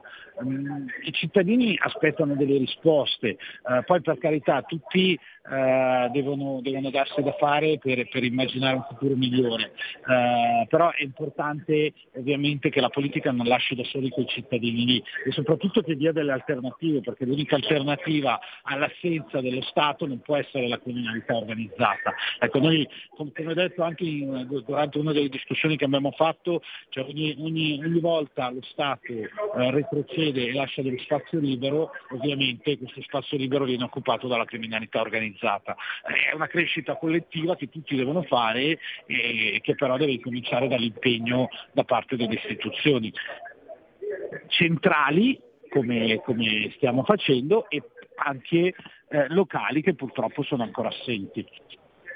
Certamente. Ecco, ehm, quindi praticamente oggi avete votato la fiducia e domani il provvedimento? Oggi abbiamo votato la fiducia e domani dovrebbe venire approvato in, eh, in maniera definitiva il provvedimento che comunque già eh, spiega i suoi effetti perché eh, è un decreto, quindi è già, è già, è già effettivo. Ecco. Perfetto. Onorevole, grazie, al piacere grazie di risentirci presto. Grazie a voi. Di nuovo. Grazie. Saluto agli ascoltatori. Buonasera. Qui Parlamento. Va bene, bella gente, per questa sera noi abbiamo finito, adesso ci salutiamo con Adriano Celentano, una carezza in un pugno del 1968, un ultimo aggiornamento sulla guerra, conferenza stampa delle forze armate israeliane, le truppe di Israele sono entrate nel cuore di Gaza City. Uh, Netanyahu ha anche aggiunto Gaza City è circondata, stiamo operando al suo interno. Uh, ha detto che non ci sarà nessun cessate il fuoco né consegna di carburante fino a quando gli ostaggi israeliani non saranno liberati. Ha anche chiesto agli abitanti di Gaza City di andare per favore a sud perché noi non ci fermeremo. Con questo abbiamo terminato. Alle... Adesso c'è Colombini, giusto? Giusto, passaparola. Passaparola, 20 e 30 c'è Aria Fritta. Noi ci ritroviamo domani sera alle 18.05 trattabili. Grazie per essere stati con noi e ricordate che malgrado tutto, the best is yet to come, il meglio deve ancora venire. Vi ha parlato Antonino Danna. Buonasera. Avete ascoltato Zoom, il drive time in mezzo ai fatti.